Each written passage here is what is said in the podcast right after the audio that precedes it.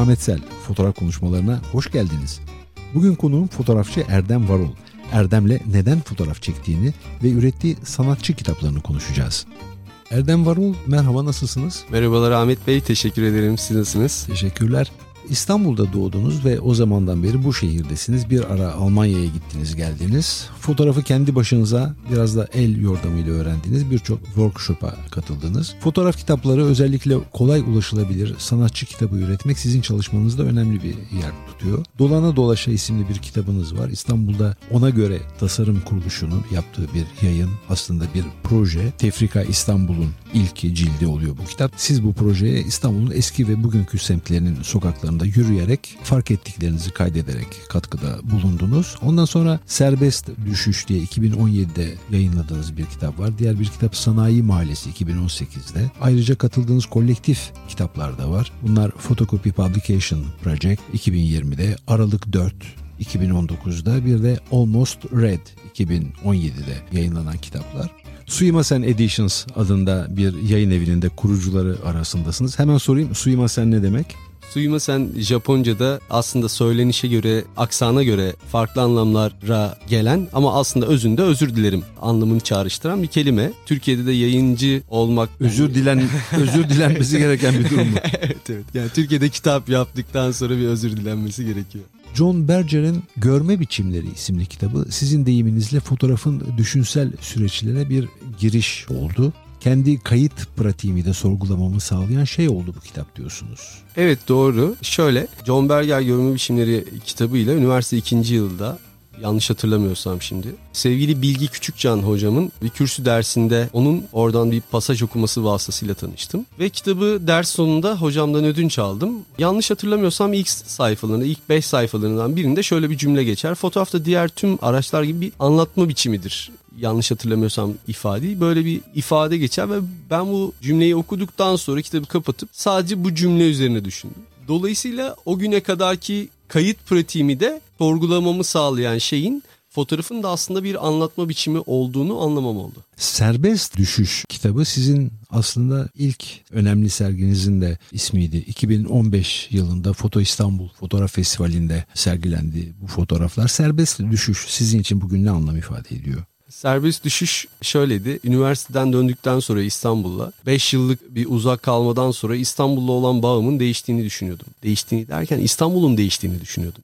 Daha sonra bildiğimiz üzere 2013'te gezi patlak verdikten sonra da zaten İstanbul'la olan ilişkimin, İstanbul'un İstanbullularla olan ilişkisinin değiştiğini, İstanbul'un farklılaştığını, takıldığımız mekanların kapandığını, en sevdiğimiz caddede yürürken aynı hislerle yürümediğimizi fark ettim. Bu sadece benim sorunum değil bir kuşak sorunuydu. Dolayısıyla kendimi düşen, serbest bir şekilde düşen biri gibi hissettim o caddelerde yürürken. O fotoğraflar da 2012-2017 arasında çektiğim fotoğraflardan kitap oluştu ama ilk sergim Free Fall, serbest düşüş, Foto İstanbul'daki ilk sergimde 2012-2015 arası fotoğraflar vardı.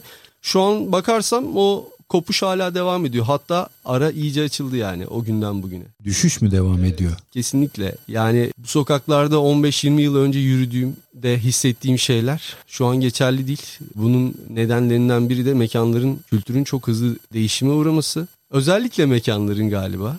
Çünkü mekan mesajın kendisidir ya. O mekanın nasıl e, siz dizayn edersiniz topluma öyle bir yaşam biçmiş olursunuz. İstanbul sizin çalışmanızda çok önemli bir yer tutuyor. Evet. En büyük ilhamı İstanbul diyorsunuz. Ben İstanbul fotoğrafçısıyım. Dolayısıyla ürettiğim bütün işler dönüp dolaşıp yine İstanbul'da şekilleniyor. Sonuçta ekmeğini yediğim, suyunu içtiğim yer burası olduğu için İstanbul sokaklarında yürürken, bu sokaklarda yürürken ürettiğim işler sonuçta yine bu şehirle ilişkileniyor. İstanbul'daki hayat sizi şaşırtıyor mu? Smoke diye bir film var belki izlemişsinizdir. Orada şöyle bir cümle geçer. Aslında bu köşede yaşanan her şey dünyanın her yerinde her gün aynı şekilde yaşanıyor. Dolayısıyla dünyanın herhangi bir yeri de şaşırtıcı olabilirdi ama ben İstanbul'da doğup büyüdüğüm için İstanbul'un şaşırtıcılığı burada yani. İstanbul olmasaydı ne yapacaktınız? Nerede yaşıyorsam oranın fotoğrafını çekerdim zaten. Ben sadece İstanbul'da yaşadığım için burayı, bu sokakları daha iyi anlayabildiğimi düşünüyorum. Neden fotoğraf çekiyorsunuz ve burada Haluk Çobanoğlu'nun da sorduğu soruya geleceğiz. Hı hı.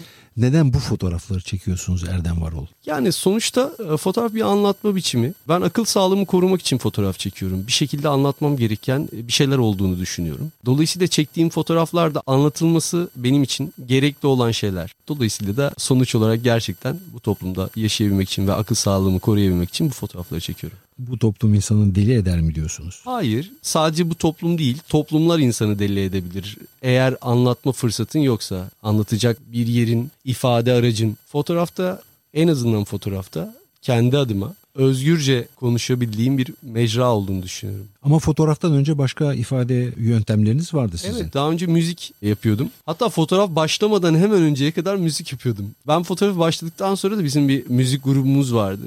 O dağıldı. Fotoğraftan sonra aslında evet diğer ifade araçlarındaki üretimlerim azaldı. Daha önce yazı yazıyordum fotoğraftan önce. Çünkü müzik yapmak için şarkılar besteliyordum. Onu azaldı ama son zamanlarda yine yazıyla birlikte götürmeye çalışıyorum fotoğrafı. Yoğun bir şekilde fotoğraf çekmeye başladıktan sonra hayatınız değişti mi? Ya hayatın değişmedi fakat görme biçimim değişti aslında. Sonuçta yaşadığım hayatı belgeliyorum. Hayatımda çok bir değişiklik olmadı birey olarak. Fakat farkındalığım arttı aslında. Görme deneyimim değişti. Siz bir evren yaratıyorsunuz ya da var olan bir evrenin içine giriyorsunuz ve bunu tanımlamaya çalışıyorsunuz. Nedir bu evren? Teknik olarak hepsi kurallara uyan fotoğraflar değil. Bir sürü teknik kaza da yaşanıyor. Siz bunları da gösteriyorsunuz fotoğraflarınızda ama nedir bu ilişki? var olan bir evrenin içine doğdum herkes gibi. Dolayısıyla ben yalnızca o evrende o an ne hissediyorsam, beni ne mutlu ediyorsa, ne huzursuz ediyorsa, neyi seviyorsam, neyden nefret ediyorsam, neye yakınsam, neye uzaksam bunların hepsini not alıyorum fotoğraflarla. Benim göstermeye çalıştığım şey aslında yani fotoğraflarım aslında birer duygu temsili ve bu genel bir duygu temsili olarak herhangi bir şey söyleyemem fakat o anki ruh hali içinde benim de haleti ruhiyem neyse aslında biraz da fotoğrafım o anda ona dönüşüyor. Yani o mekandan aldığım his neyse biraz da öyle anlatmaya çalışıyorum aslında. Kendi dünyam diyorsunuz. Nedir sizin dünyanız? Ben günlük, gündelik olaylara karşı hemen refleks verip fotoğraf çeken biri değilim. Dolayısıyla çektiğim fotoğraflar kendi yaşamıma ve o an içinde bulunduğum sosyal koşullarda birer çıktı olarak görüyorum. Gündelik olarak fotoğraf çekmediğim için değişen gündem, duygu durumları, politika,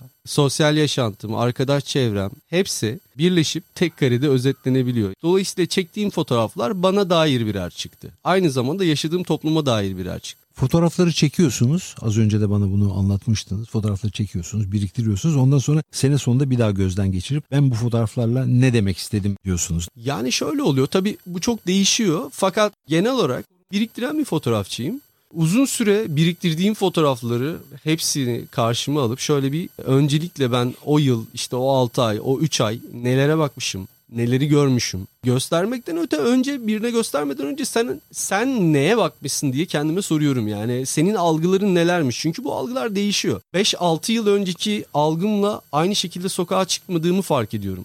Başka şeyler ilgimi çekmiş. Başka mekanlara gitmişim. Etrafımdaki insanlar değişmiş. Ben değişmişim gösterdiğim şeyler değişmiş ama bunları anlamak için de tabii karşıma alıp onları eliyorum. Yani eliyorum derken sınıflıyorum kendi içlerinde. Dolayısıyla serilerim genelde böyle doğuyor. Sizin için fotoğrafları göstermek de önemli tabii ama sadece sergiler yok bunun için. Siz fotoğraf kitaplarına ya da sanatçı kitabı olarak tarif edebileceğimiz kitaplara özel bir ilgi gösteriyorsunuz. Bunlardan üretiyorsunuz zaten. Nedir bu kitaplarla olan ilişkiniz? Şöyle kitap çok yoğun bir nesne. Kendimden yola çıkarak aslında kitap yapmaya karar verdim. Çok sevdiğim sanatçıların baskılarını almak benim için hem maliyetliydi hem de gerçekten gerçekten öyle evimde onları asacak, saklayacak kadar yerim yok. Fakat o sanatçının kitabını almak gerçekten en pahalı kitabı istesen bile biriktirip alabileceğin bir fiyatta. Makul fiyatta gerçekten sanatçı printleriyle kıyaslandığı zaman ve aynı zamanda sanatçı kitabı sanatçıya dair sanatçıdan çıkmış yoğun bir nesne ve onun saklayıp tekrar tekrar dönüp bakabiliyor olunması ve aynı zamanda yayılımının kolay olması sanatçı kitabını bence çok avantajlı bir medyum haline getiriyor. Dolayısıyla fotoğraf kitabı üretmeye sanatçı kitabı üretmeye kendi satın alma pratiğimden yola çıkarak karar verdim. Çünkü ben de mütevazi bir kitap koleksiyonuna sahibim diyebilirim. Yani öncelikle toplamayı sevdiğim bir şeyi hayata geçirmeye karar verdim. Bu kitaplar da başlı başına zaten birer tasarım ürünü olarak ortaya çıkıyorlar. Yani bir yanda sizin fotoğraflarınızı gösteriyorlar ama tasarım da kendini gösteriyor bu kitaplarda. Onun için bu kitaplar kitaptan öte bir obje anlamı da taşıyor. Zaten az sayıda basılıyor. Kitap aslında başlı başına bir mekan. Sergi mekanı nasıldır? Belli sınırları vardır. Siz gidersiniz oralara, duvarlara asarsınız ama o sınırları asla yani o duvarı asla kıramazsınız. Çünkü serginin mekanı odur. Kitap da kendin oluşturabileceğin bir mekan aslında.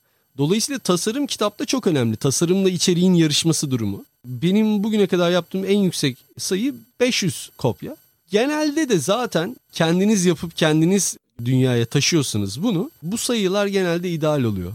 Sizin hayatta kalmak için iki temel ihtiyacınız var gibi geliyor bana fotoğraflarınızı gördükten ve sizinle sohbet ettikten sonra. Bir çift sağlam yürüyüş ayakkabısı, bir de fotoğraf makinesi. Eğer böyle dersek abartmış olur muyuz? E, tabii içinde biraz abartı unsuru var. Fakat haklısınız yani benim için hayatta kalma kiti içerisinde yer alacak iki obje. Biri ayakkabı, biri fotoğraf. En azından fotoğraf için şunu söyleyebilirim. Yürümek dışında başka hiçbir kısa yolu olduğunu düşünmüyorum. Kendi adıma fotoğraf çekmenin. Evimde oturup dünyanın bana harikalar sunmasını beklemiyorum. Yürüyerek fotoğraf çektiğim için güzel bir ayakkabı, rahat bir ayakkabı, bir fotoğraf makinesi yeterli evet. Harikalardan bahsettiniz. Aslında sizin çektiğiniz fotoğraflar genellikle hakikaten çok sıradan hayatlar. Her gün karşılaştığımız ama belki de bakıp da görmediğimiz hayatlar ya da objeler ya da yerler, mekanlar öyle değil mi? Evet doğru. Yani harikalar diyarından uzaktayız aslında. Evet kesinlikle öyle. Yani öyle bir şey de yok zaten. Yani fantezi olur zaten bunu kurgulamak. Fakat ben fotoğrafı nasıl bakılabilir, ilgi çekici kılabilirim diye çekerken tabii ki düşünüyorum. Zaten benim de sanatçı olarak orada kadraz seçmek dışında yaptığım başka bir tercihte başka ışık kaynakları kullanmak olabiliyor. Bazen kadrajın şeklini değiştirmek olabiliyor. Dolayısıyla evet sıradan ya da herkesin gördüğü şeylere kendimce bakıyorum. Bir de tabii düşünsel süreç var sizi bu fotoğrafa hazırlayan. Evet öncesinde yani projeleri yapmadan önce çok düşünürüm. Kendime anahtar kelimeler çıkarırım. O yere dair bilgi sahibi olurum. Nerelere gitmem gerektiğini düşünürüm. Böyle bir yapma listem vardır. Fakat bu listeyi bir süre yaptıktan sonra fotoğraf çekmeye çıkarken aslında bunların hepsini unuturum. Çünkü bir şeyi gördüğünüz an onu kaydederken o çok anlatılamaz bir şey. Bilmiyorum ifade edebilir misiniz bunu çektiğiniz fotoğrafta? Gerçekten iyi bir fotoğraf çektiğiniz zaman bunu kelimelerle ifade edebilir misiniz bilmiyorum. Çünkü o o çok düşünmenin çok olmadığı bir aşama. Dolayısıyla bunu projeleri yapmadan önce düşünürüm. Zaten uygularken bir daha asla düşünmem. Bir de tabii sonunda edit aşamasında düşünürüm. Fotoğraf çekme eylemi sizi mutlu eden bir eylem mi? Kesinlikle mutlu eden bir eylem. Çünkü fotoğraf benim için aynı zamanda bir ifade aracı ve bu ifade aracını kullanmadığım zamanlarda sıkıntıya düştüğümü fark ediyorum. Yani bir şekilde anlatmam gereken bir şeylerin olduğunu fotoğraf çekmediğim dönemlerde de ki böyle dönemler çok sık oluyor. Nadas dönemleri, biriktirme dönemleri. Bu dönemlerde de fotoğrafın hayatımdaki yerinin ne kadar önemli olduğunu anlıyorum. Çünkü etrafımda olup biten ne varsa aslında zihnimde, benliğimde toplanıyor. Fotoğraf çekerken aslında sen kendine dair bir şey anlatıyorsun ve bunu fotoğraf yoluyla anlatıyorsun. Dolayısıyla ifade aracı olması benim için çok önemli. Fotoğraf çekerken çevrenizle, gerek kişilerle, gerek mekanlarla, yerlerle kurduğunuz ilişki nasıl? Öncelikle olabildiğince saygılı olmaya çalışıyorum. Yani karşındaki benim için öyle. Karşındaki insanı incitmemek en önemli şey. Yani yaptığın işte sen mutlu oluyorsan karşı taraftaki senin fotoğrafının objesi olan insanın da kişinin de mutlu olması gerekiyor. Dolayısıyla ama siz mutluluğun fotoğrafını çekiyorum diye bir dert peşinde hayır, değilsiniz. Hayır kesinlikle. Hatta şey geçen bir konuşmada şey demişti e, bir hanımefendi. Siz tüm öğretilen tüm fotoğraf terimlerine ters bir fotoğraf çekiyorsunuz. Çünkü hiç güzel bir şeyler çekmemişsiniz demişti. Bence de öyle. Mutluluğun fotoğrafını çekmiyorum. Neyin fotoğrafını çekiyorsunuz? aslında çekerken neyin fotoğrafını çektiğini bilmediğim şeylerin fotoğrafını çekiyorum. Bazen ilk defa gördüğüm şeylerin fotoğrafı çekiyorum. Mesela bir kedi fare fotoğrafım var. İlk defa gördüm o sahneyi. Yani o, o orada onu çekmem gerekiyordu. Yani bazen kendi çektiğim fotoğraflardaki konular da benim ilk kez deneyimlediğim ya da daha önce deneyimlesem bile ilk kez bakmaya çalıştığım şeyler olduğu için benim için heyecanlı oluyor. Peki hayatınızda fotoğraf olmasaydı ne olurdu? Yani fotoğraf öncesinde müzik vardı. Aynı şekilde yazı vardı. Fotoğraf olmasaydı sanırım bunlardan biri olurdu ya da doğrudan üreticisi olabileceğim başka bir ifade aracı olurdu. Ya video olabilirdi işte şeyde anlattığım gibi daha önce işte lisede. Şişli Yunus Emre Lisesi'nde okudum ben ve e, son yılda her lise sonunda olduğu gibi bir andaç mevzusu vardır 2000'li yıllarda. Lise bittiğinde andaç yapılır. Herkesin fotoğrafı alta işte yazılar arkadaşları falan. Böyle bir baktık sene sonunda arkadaşlarımızın böyle bir andaç çıkarabilecek bir maddi durumu yok ailelerinin. Sonra şey karar verdim.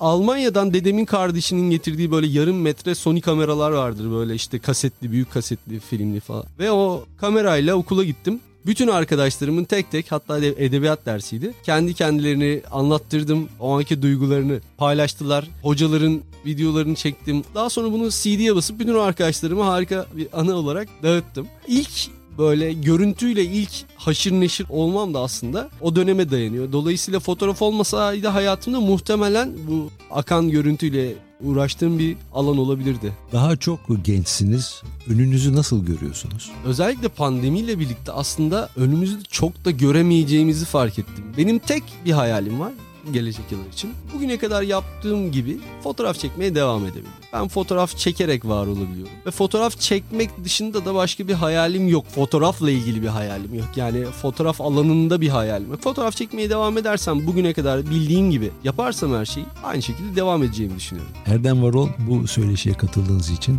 teşekkür ederim. Ben teşekkür ederim. Görüşmek üzere. Bugün konuğum fotoğrafçı Erdem Varol'du.